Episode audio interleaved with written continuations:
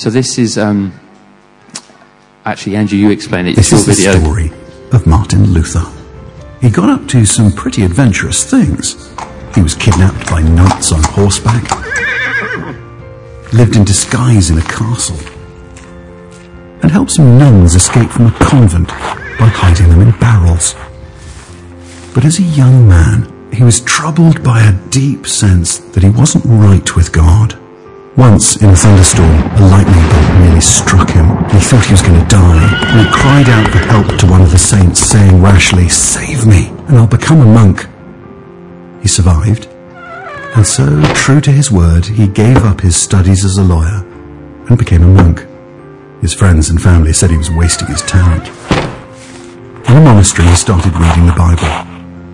He discovered that it was God's mercy and love that was all that was needed to be right with God. And for the first time in his life, he found a deep peace with God. Luther was invited to be a lecturer at the University of Wittenberg.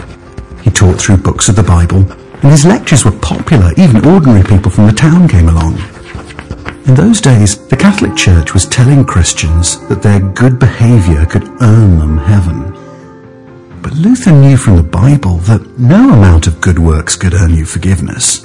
Not even the Pope was able to give forgiveness from God. Only God could do that.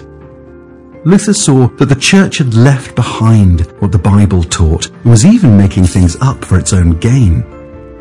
He decided he must teach against these false ideas. He made his complaints public by nailing them to the place in town where people published important documents, the door of the castle church. He explained that it wasn't possible to buy God's forgiveness or to live a life that was good enough to deserve to know God. His writings showed that God wants to forgive the wrong we've done, and that this is only possible because Jesus, the Son of God, came to pay the punishment that our wrong deserved. Jesus did this as he died in our place. Luther's ideas quickly spread throughout Europe thanks to a recent invention, the printing press. The Pope wrote a document saying that Luther had to take it all back, and if he didn't, he'd be treated as a heretic. Luther refused and publicly burned a copy of the Pope's letter. Luther's ideas shook things up religiously, politically, and culturally. He was soon summoned to stand before the emperor and answer for his supposed crimes of explaining what the Bible said. The emperor declared Luther an outlaw, banning his literature. And that's when he was rescued and went to live in disguise in a castle. Dressing in knight's clothing, he changed his name to Sir George and grew his hair and a beard, and spent his time translating the New Testament. Again, it was published widely, meaning ordinary people could read the Bible for the first time. Luther then secretly returned to Wittenberg. He continued to write books and translate the Bible. He also got married and had a family. Europe was buzzing with Luther's message about the Bible.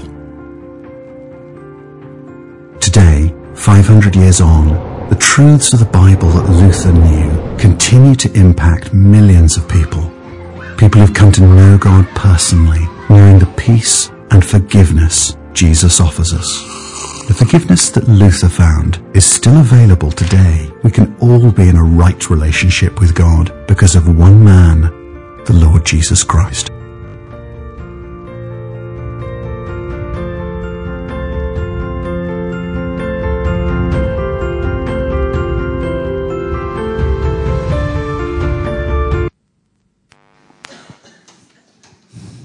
That's good, wasn't it?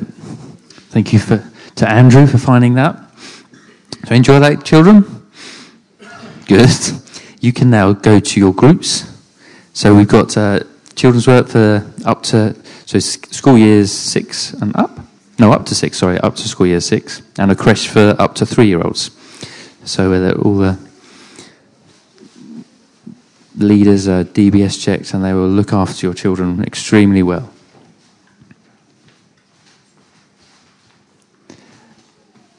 Heavenly Father, I pray for each one of these dear children that, uh, just as Luther had a revelation of the gift of God and salvation and the gift of righteousness, that into these little minds and hearts you were to bring revelation to them of the Lord Jesus Christ also. Amen. And now I invite Andrew, who's going to bring God's word to us.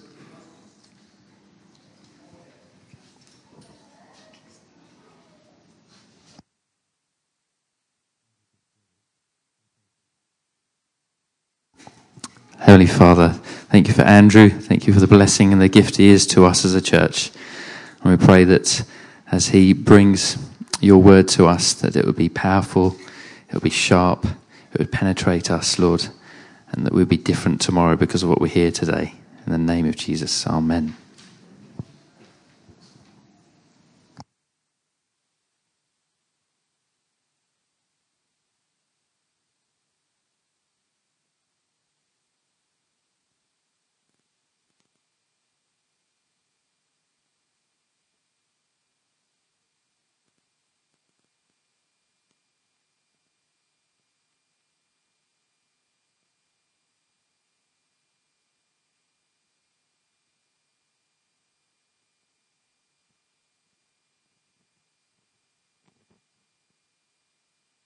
Yes. There we go. It was Kyla who found that great video, by the way. Thanks, Kyla, for that recommendation. And uh, so, uh, Martin Luther King was a man who stood for justice, yes? And a very famous man who had a remarkable effect of, for civil rights in the United States, and his work, of course, is still needing to be carried forward. Um, I guess when his parents named him Martin Luther, they were having a thought for the Martin Luther who we're celebrating today, 500 years from when he, he went. It was actually the 31st of October that he nailed those 95 theses to the door of the castle church in Wittenberg. And, uh, and I imagine that they had a hope their son would change history and how their hopes were fulfilled in Martin Luther King. But you might be here today, you've heard us referencing this several times, wondering what, what's a German who lived 500 years ago got to do with anything? I mean, when the 400th anniversary of this event happened, we, Britain was at war with Germany, and this whole Reformation thing was ignored. But uh, we're not at war with Germany now, at least not when I heard the radio this morning. And uh, um, we uh, can celebrate the gift that this man brought to Europe because I think he grappled with issues we all face. Uh, he wrote of himself um, that uh, he says, and this is the next slide. If you've got, oh, sorry, we've shot it. This is Martin Luther King. Yep, then the next slide was Martin Luther. A nice picture of him smiling. And now the next slide. Okay, he wrote this I did not love, yes, I hated the righteous God who punishes sinners, and secretly, if not blasphemously, certainly murmuring greatly, I was angry with God. And there are many people today in that same place. There are many people very angry with God. And so Martin Luther was not the first, and he certainly won't be the last person to hate God and to be angry with God. And I believe all human beings have a heart hunger to know the answer to certain questions. Am I loved? Am I approved? Am I welcomed? Am I significant? Questions like that. And your belief system will govern how you answer those questions. And if you do not believe in God, then you'll wonder how other people are thinking about you. You'll be checking Facebook all the time and Twitter to see what other people think about you. And so uh, often, in fact, a dog the, uh, is the best friend of many of us because we find in our dog a, a creature who loves us, who welcomes us home, who approves of us, and who makes us feel that we're very important to them, and they do it completely unconditionally. And so a dog can be a wonderful thing. The only trouble is, I mean, a dog can live at most how long? I mean, 15, 16 years at absolute push, maybe 20. But after that, the dog will not be able to love you anymore, will not welcome you home. And I know many of you have experienced the sadness of losing a dog.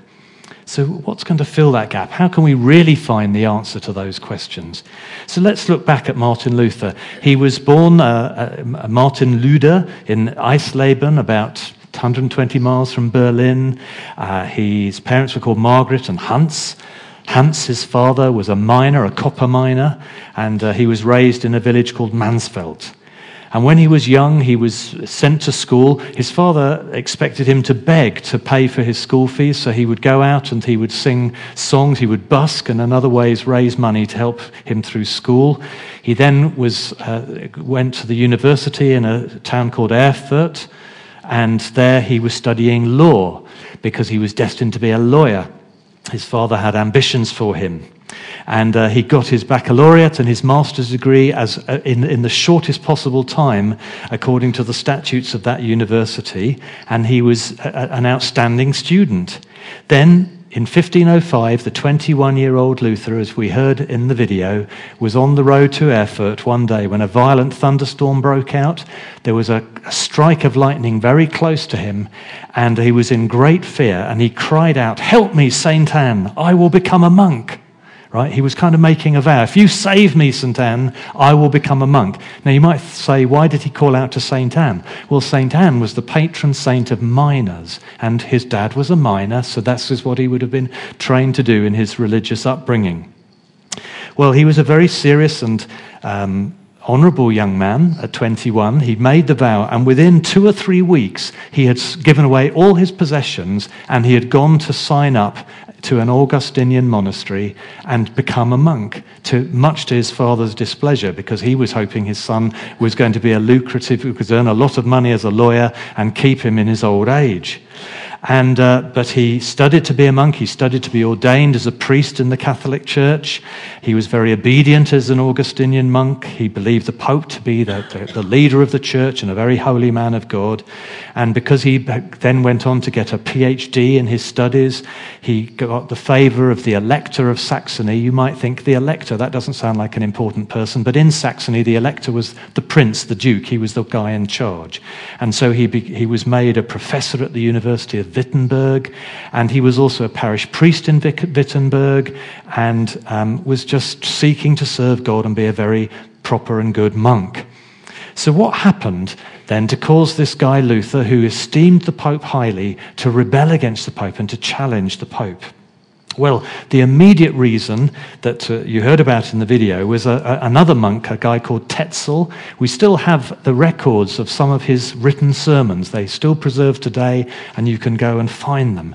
And he was going around selling to people um, uh, pieces of paper that said they were forgiven of their sins in return for money. Now, I don't know what, how that strikes you, but I don't, I don't think any right thinking person would think you can buy with money the forgive, a piece of paper that actually forgives sins, and yet this was happening. And furthermore, Tetzel was alleging that your relatives who'd already died could be rescued from the burning suffering of, of, of, purgatory by buying these pieces of paper. Yes, you heard me right. This is what he was alleging.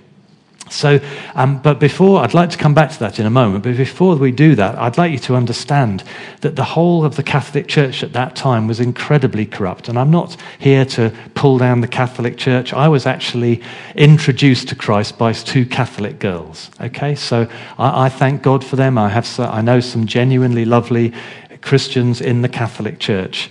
Uh, but at this time in history, this was the place of the Catholic Church.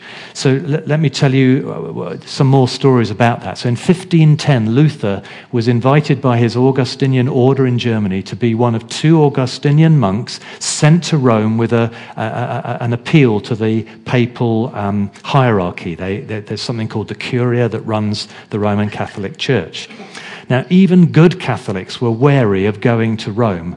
Ten years later, Ignatius Loyola, the founder of the Jesuit movement, so he, he didn't give up Catholicism, he stayed a Catholic all his life, but he was thinking of going to Rome, and a friend told him, Don't go to Rome lest your faith be shaken by its stupendous depravity.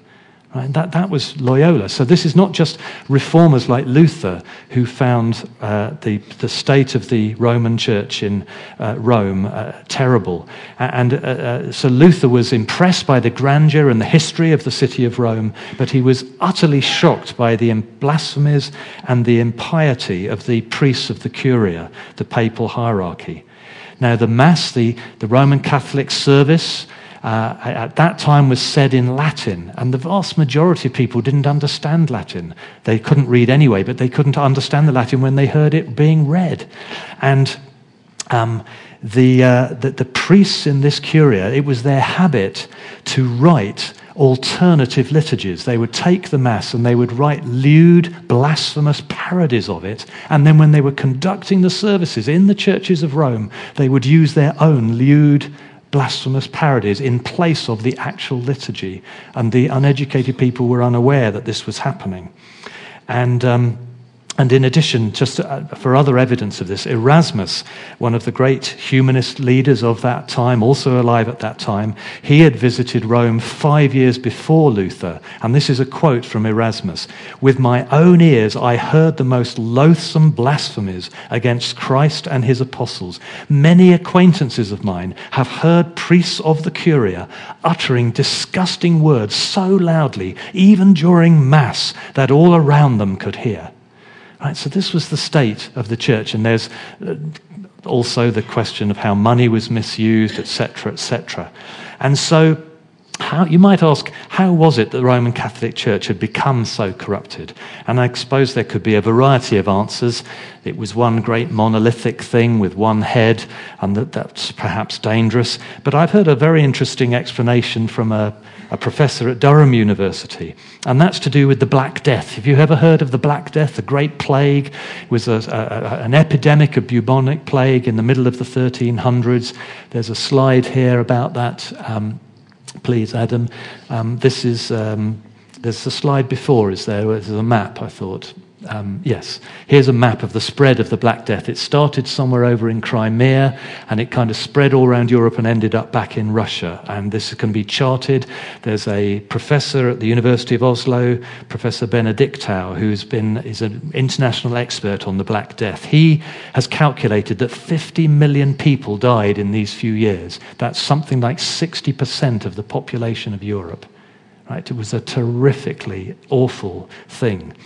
And uh, there's a record, for example, in the Italian city of Florence.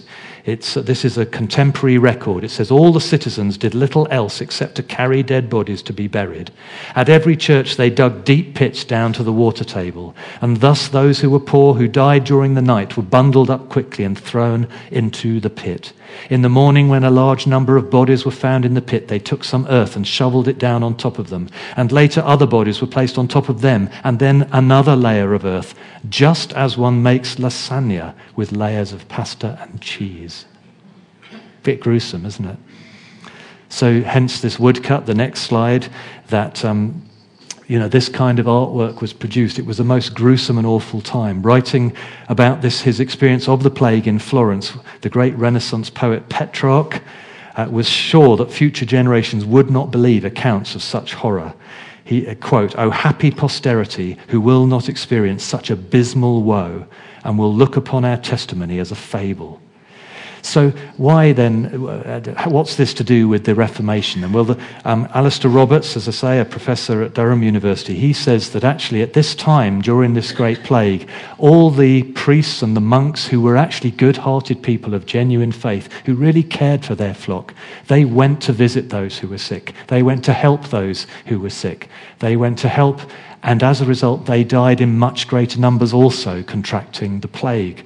Whereas those monks and uh, others who were corrupt, they, were, they looked after themselves and um, kept away from those who were sick and survived in greater numbers. So that in the end, the barrel didn't just have a few bad apples, the barrel had nearly all bad apples.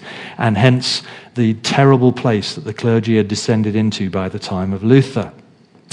Now, of course, there were many other attempts to reform the church, right? Luther was not the first person to see that the church was in a bad way. In England, for example, there's a guy called John Wycliffe. We have a picture of him, Adam. He lived between the 1320s and died in 1384. He was at, the, at Oxford University, he was a professor there, and he criticized the monks and the monasteries. The, the monks would go out to beg uh, in the streets. Even from the poorest people, they would beg money. But actually, back in the monastery, they lived in luxury. And Wycliffe preached against this. And uh, he criticized the sale of indulgences. And instead, he raised up his own followers who went around actually doing good for the poor people and preaching the gospel. And these were called Lollards. You might have heard of them. And so he criticized the papacy, he criticized a lot of Catholic doctrines. And the reason he did this was because he actually went back to read the Bible. And uh, so he said that the truth about God can be found in the Bible, and there's nothing about a papacy in the Bible. And so he criticized it, and he wanted the common people to read the Bible. And so he took his Latin Bible and he translated it into Middle English, and it was published in 1382. Well, he was declared a heretic, his Bible was suppressed, but in fact, he died a natural death before he could be uh, martyred. Or there's another person who tried to reform the church, a, Czech priest in Europe called Jan Hus. And uh, he lived, there's a picture of him, Adam. He lived from 1369 to 1415. He read Wycliffe's criticisms and he picked them up as well. And he also preached against these abuses. He was a professor at Charles University in Prague. And he also particularly attacked the sale of these pieces of paper to say you were forgiven. Um, but he got burned at the stake and uh, uh declared a heretic, and his b- books and stuff were destroyed. So, how could this corruption be reformed? People had tried to address all this corruption. Um, well, in the end, I think the truth really is that Luther didn't reform it. He just started new churches, actually. Um, and then subsequently, I think that led to some reformation in the Catholic Church, but that's not our subject today. So, why did Luther succeed when these other people had not succeeded? Well, I think the truth is that a lot of the rulers and princes, the kings and queens across Europe, they were a bit fed up with the Pope being in charge of them. Now, of course, sometimes it was very useful. We, a couple of years ago, celebrated the 800th anniversary of the signing of the Magna Carta. Is that right? uh, which just took place a few miles from here. And King John was forced by his barons to, uh, to agree to a, gr- a, great curtailment of his own power and, and to, as it were, let the kingship come under the rule of law. Um, but he didn't like that. And so after it had happened, he wrote straight off to the Pope at the time, Innocent III, and the Pope announced that the Magna Carta was annulled right? So he annulled it. So it could be quite convenient. If you wanted help against your rebellious subjects, you just appealed to the Pope and he wiped out whatever they had done. So, but in the end, it is true that nobody likes being told what to do in their own manner by people far away. Hence Brexit, I expect. Right? And, and that's why Henry VIII broke with Rome, right? He, he, he wanted to get a divorce. The Pope wouldn't allow it. So he said, okay, um, stuff you, I'll start, make myself head of my own church. But of course, the only reason he had an idea of doing that was because of Luther. Right? Now, I don't think these rulers necessarily shared Luther's faith, but it was convenient to adopt his faith for their political ends. And I think that's partly why Luther's uh, um, Reformation actually took hold. And of course, the papacy had become, even apart from the corruption, it had lost a lot of authority because actually there ended up being two popes. There's another slide here, um, here, Adam. So you can see these different colors represent different popes. There was a pope in Avignon as well as a pope in Rome, and some areas of Europe sided with the pope in Avignon, some with the pope in Rome, and some flipped between. And you can imagine how that actually decreases your authority when there's so much confusion. So, what actually then triggered Luther to speak out? Uh, on uh, that day and to write those 95 theses, to go to that the door of the castle church in Wittenberg, which you can still visit today, and nail those there. by the way, people regularly nailed notices there. It wasn't an unusual thing to do. And Luther later said, Really, I was just hoping to provoke a bit of discussion amongst my academic colleagues. But, but the amazing thing was that with, right, that was 31st of October, he nailed that up. By December, printers in Germany had translated them into German, and they were three different printers were printing multiple copies and it was spreading. By January, it had been translated into Italian, French, and English and was being printed in these countries. So a revolution was started without him really realizing what he was doing. And uh, so, the, but what triggered Luther to do that was the sale of pieces of paper promising forgiveness. And this all relied on a papal bull because there was a pope in, who in 1476, there's a slide of this, I'm not going to read this section of the bull. This is an English translation of this section of this papal bull. Salvator Noster is the title of the bull, and it was Pope Sixtus IV. Sixtus, that's what uh, Jacob Rees-Mogg has called his latest child, isn't it? After the Pope, because Jacob Rees-Mogg is a Catholic. And um, I'm sure, I'm not saying Jacob Rees-Mogg is in favour of this papal bull, by the way, I have no idea. Um, but the, the, last two paragraphs here basically are saying, look, if you pay money to the church, you can have forgiveness, right? And uh, it was on this basis that Tetzel, we now have the next slide, a picture of Tetzel, this Dominican monk, um, who had this famous sales pitch as soon as the gold in the casket rings, the rescued soul to heaven springs. And um, the, you've got to remember that at this time, 90% of the population of Europe could not read. And there was no BBC, no CNN, there was no internet, there was no Sky News, whatever your favorite news source is. Uh, there was no internet, right? There was no, and what's more, they didn't have the Bible in their own language. The Bible was only available in Latin, and most ordinary people didn't speak or read or understand Latin. So people only knew what they were told. And um, the, the, the, clergy was corrupt. They were in, in hock with rulers often just to keep all the ordinary people oppressed and working hard. And remember, this was a time when death was commonplace. Even as late as the Tudor period, it's reckoned that 60% of people in London died before they were age 21. Right? 60% died before they were age 21. Winter killed many people. So the afterlife was quite important. Everyone was familiar with death. And so, since the Catholic Church did teach that everyone who was brought for baptism as a child, they practiced christening, was destined for heaven, would definitely go to heaven, how were they to control people? Well, they invented a whole new thing called purgatory. They said, even though you're going to get to heaven, after your baptism, you accumulate more sins, and your good deeds, your bad deeds outweigh your good deeds. And so you'll have to go to purgatory to endure terrible fire and suffering to pay for your bad deeds and therefore you're enthralled to us. You must come to church because that increases your good deeds. You must do the penances, you say. You must give money and buy all these things. You must buy these tickets of forgiveness from us in order to, because they were saying you'll spend hundreds of thousands of years in purgatory. This is what they actually taught to bring the people under, under fear and into superstition. And so it was that uh, people were being sold these pieces of paper for forgiveness. In fact, you could even buy forgiveness for sins you'd planned to do in the future. Right? You could buy sailors, they would sell at ports. They would say, You're going off, you, if you're going to have a bit of, you know, what's it in the next port you're going to, you can buy forgiveness in advance for this here, right? If you were planning to theft or a murder or an adultery, you could buy forgiveness in advance corrupt or what? Right?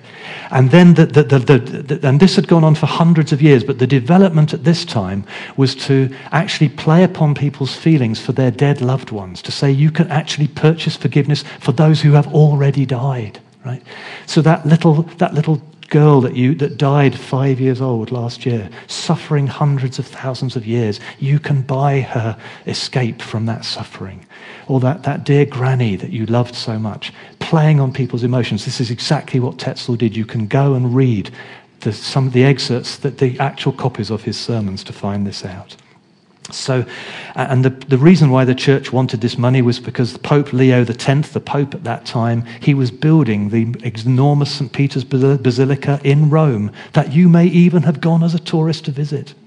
Was paid for on the back of all the poor people of Europe who were tricked and duped into buying these uh, f- worthless pieces of paper. And um, so, and this I think provoked.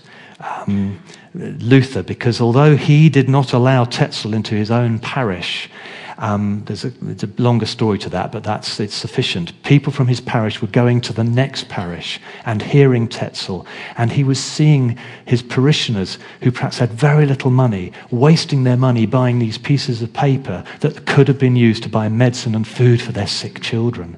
And he was incensed and angered. And so he decided to pin up his 95 theses. Now you might say, well, why did it go on for so long? Well, it, why, why has it gone on for so long that film producers have been able to eh, offer roles to women actresses on the, in return for sexual favors? Why has that been allowed to go on for so long? Right? Things become accepted. And things that are wrong become accepted. So, what, what changed in Luther? But there's something else that needed to change. Something changed in Luther. He was a good Catholic. Something changed. And, uh, and I want to tell you a bit of the story about that. So, um, I remember when I became a Christian when I was 18. As I say, I was um, inspired to turn to Christ by two Christian young women who spoke to me about the faith.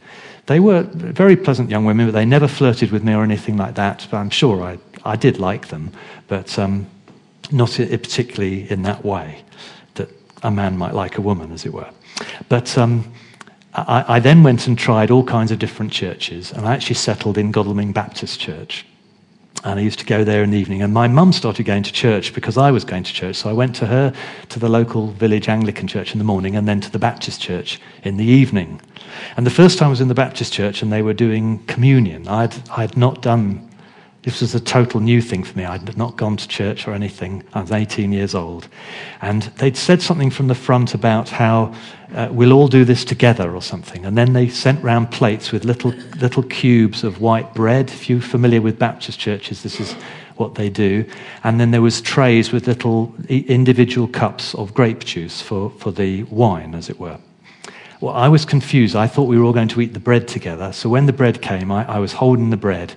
And I, I didn't know anything. I thought, oh my goodness, I'm holding God, you know, and stuff. And I'm waiting because we're all going to eat this together. And then I saw, oh, they've all ate their bread. I didn't, I didn't get that right because actually what he'd said is they'd all drink the cup together, right? They were going to, so I just got it, you know. I was new, I was nervous, whatever. And in my fumbling, I dropped the piece of bread and it bounced off, you know. I thought, oh my goodness, you know, sort of thing. Because I, I, there's a lot of superstition that is associated. People are very superstitious, actually. And, uh, and now Luther had a very similar experience. He, when he'd been ordained a priest in 1507, he was going to conduct his first mass.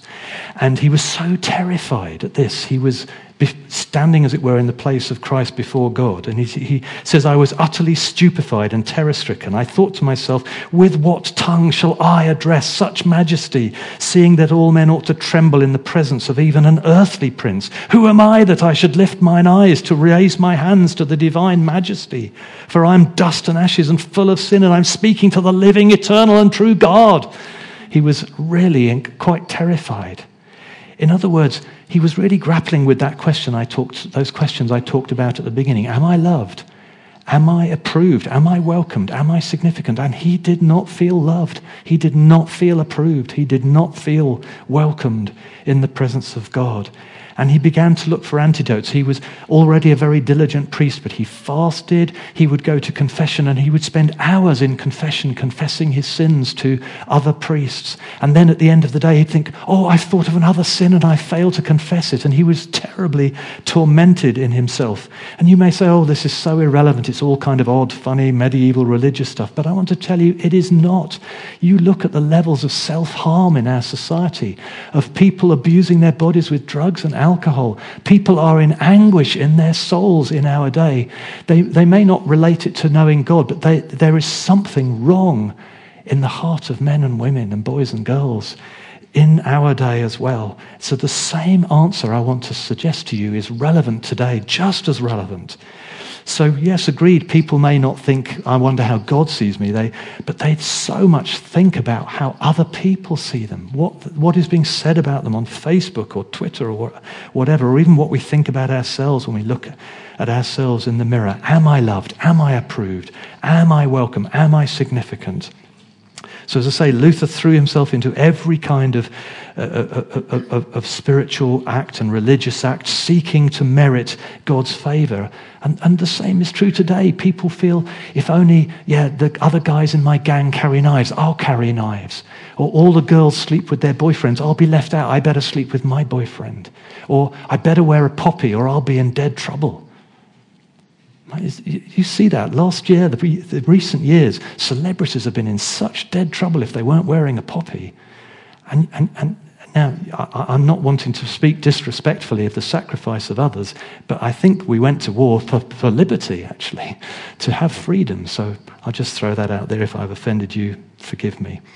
And uh, so we, uh, people are in a, a terrible place of so many things being laid upon us. And eventually, Luther, in his efforts, decided he'd preach some lectures on the Psalms and on the book of Romans. And when he got to the book of Romans, something happened. So now we're going to get to scripture. The slide, Adam, Romans 1 16 to 17. For I am not ashamed of the gospel, he says.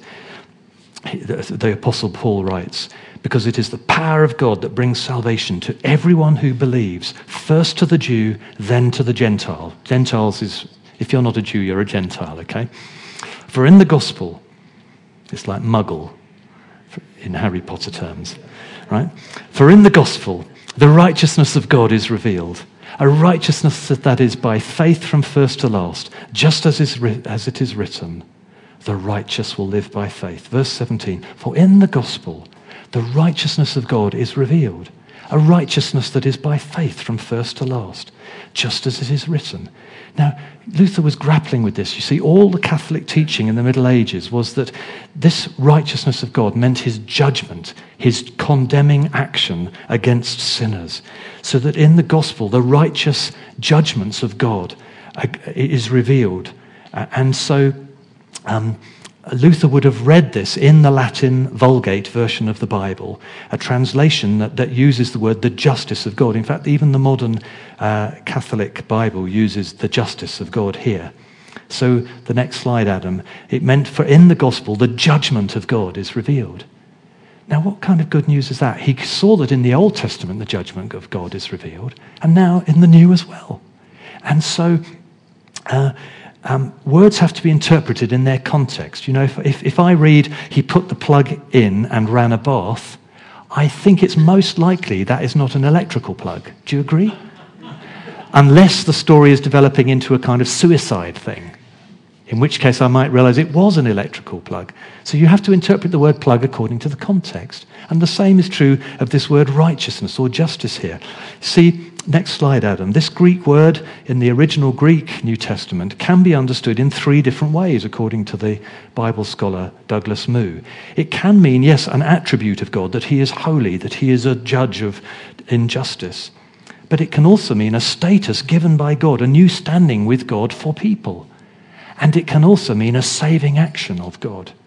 Now, the Catholic Church had fixed on option one that this just announced that God was very, very holy and angry about sin and he was going to get sinners. Like that, um, you know, that Monty Python introduction, if you remember that introduction with the big thumb or the foot coming down and squashing. This is the, the kind of idea that people often have of God, that he's just there to kill joy, to get us. And this was the view. And so, as a result, Romans 1:17 filled Luther with anger and hatred towards God. He wrote, "I did not love, yes, I hated the righteous God who punishes sinners." Is it not enough, Luther tells us, he murmured, that God crushes us miserable sinners with his law, that he has to threaten us with punishment through the gospel too? Right? And so for Luther, this verse was bad news. The gospel itself was bad news. But one day, it turned to good news. And uh, Nathan referenced this at the beginning. It's often called Luther's tower experience because uh, he said that it happened in the, a heated room. It was his study of the tower of the Black Cloister in Wittenberg when the light broke upon him. I imagine that building is still there to this day. And there's a slide for this, Adam. This is what he wrote about this. I greatly longed to understand Paul's epistle to the Romans, and nothing stood in the way but that one expression, the justice of God. Night and day I pondered until I saw the connection between the justice of God and the statement that the just shall live by faith. The end of verse 17 then I grasp that the justice of God is that righteousness by which, through grace and sheer mercy, God justifies us or makes us right with Himself through faith. Thereupon, I felt myself to be reborn and to have gone through open doors into paradise. Now, Luther had then the answer to his great questions. Before God, he knew he was loved, he knew he was approved, he knew he was welcomed, and he was significant by faith in Christ alone, not by his own merits. The one who is righteous by faith shall live. He understood that's what this means. It's the next slide, Adam. And if you read on in the book of Romans, you'll find that this is very clear what Paul the apostle meant when he wrote the book of Romans. If we read chapter 3, there's a slide. It's verse 22 says, This righteousness is given through faith in Jesus Christ to all who believe. Right? It's a gift of, it's a status of being right with God, of being approved and welcomed by God. And uh, Romans 5, there's a verse there that says the same thing, but I, I will skip that one. Modern society is just as driven by all kinds of rules as society in the past. We must speak in such and such a way. We must not speak in such and such a way. We must get drunk. We must carry knives. We must take naked selfies and text them to our boyfriend, girlfriend. No, you don't. These are all stupid rules. All this stupid stuff that is put upon people. No wonder we have so much, you know, the children and mental health services are completely overrun. So many people addicted to alcohol and drugs. But Luther found that actually there is something, there is someone who has spoken a better word over our lives, who has the authority to welcome us and receive us. And that's why he wrote those 95 theses. And he translated the Bible uh, into German because he saw the most important thing is to get the Bible into people's hands. And because he was actually a Greek scholar and a Hebrew scholar, actually, he could translate the Bible from the original instead of just going to the Latin translation that the Catholic Church had used, which was quite an inferior translation. He could go right back to the originals and make a terrific translation equivalent to the authorized version in the English language is Luther's Bible for the German language. And so he wrote, there's a slide here, take myself as an example. He said, I opposed indulgences and all the papists, but never with force, not with violence. I simply taught, preached, and wrote God's word. Otherwise, I did nothing. And while I slept or drank Wittenberg beer with my friends Philip and Amsdorf, the word so greatly weakened the papacy that no prince or emperor ever inflicted such losses upon it. I did nothing, the word did everything. Had I desired to foment trouble, I could have brought great bloodshed upon Germany. Indeed, I could have started such a game that even the emperor would not have been safe. But what would it have been? Mere fool's play. Next slide, Adam. I did nothing. I let the word do its work. What do you suppose is Satan's thought when one tries to do the thing by kicking up a row? Satan sits back in hell and thinks, oh, what a fine game the poor fools are up to now. But when we spread the word alone and let it alone do the work, that distresses Satan. For it, the word, is almighty it, and takes captive the hearts. And when the hearts are captured, the work will fall of itself. That's why we love the word of God, because it sets free. So he won, he, Luther believed he won through the, by force of argument, not by the argument of force. So that's why it's been so important to make the Bible available in people's heart language and has caused a revolution in Europe. I think you can argue, it's interesting how historians vary in this. At the beginning of the 20th century, a really influential historian argued the Reformation was the cause of the Industrial Revolution and all the rest. By the 1960s, that was criticized and rejected. Uh, I, think you, I think it's very difficult not to argue that, actually. The Reformation delivered people from superstition and fear we, we learned that because we could actually read the Bible, we could find out what the Bible says about God rather than what clerics trying to make us fearful and superstitious would tell us about God. So it set people free to actually know that God is the same yesterday, today, and forever, that He is loving and He is just, that He's full of grace and of truth.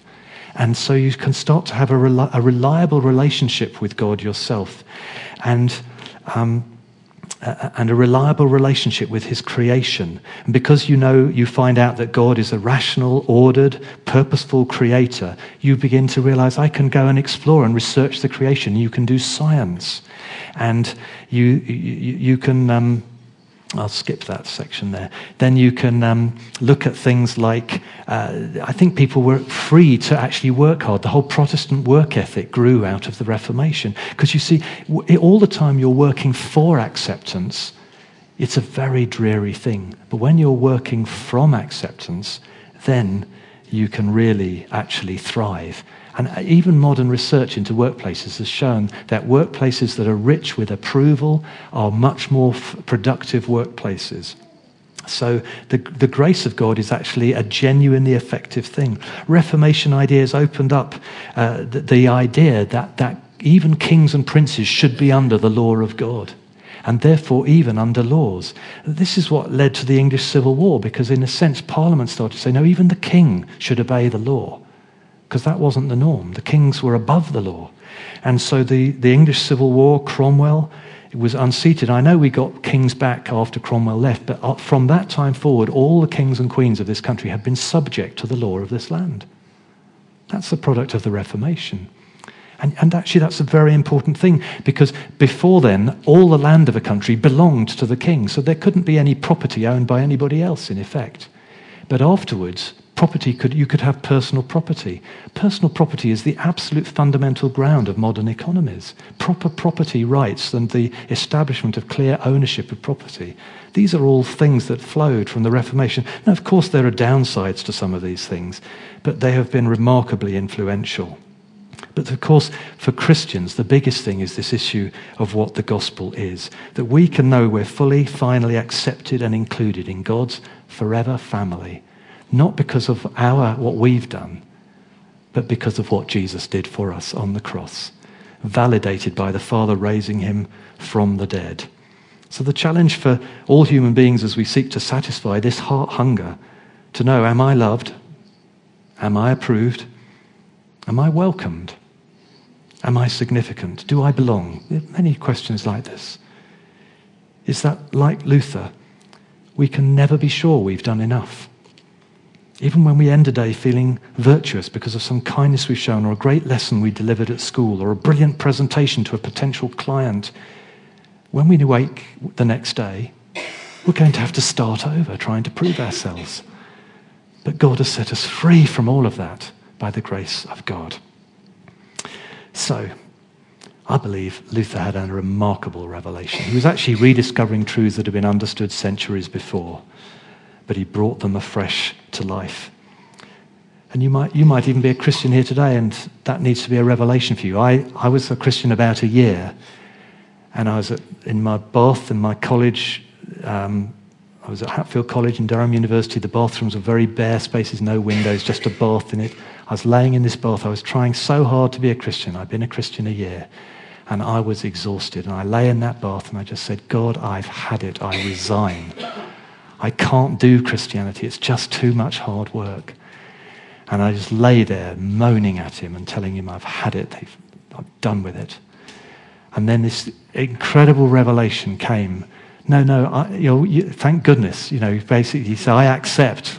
You know, and thank goodness you're realizing this. I'm the one who's done all of this. Right? I'm the one who's done it.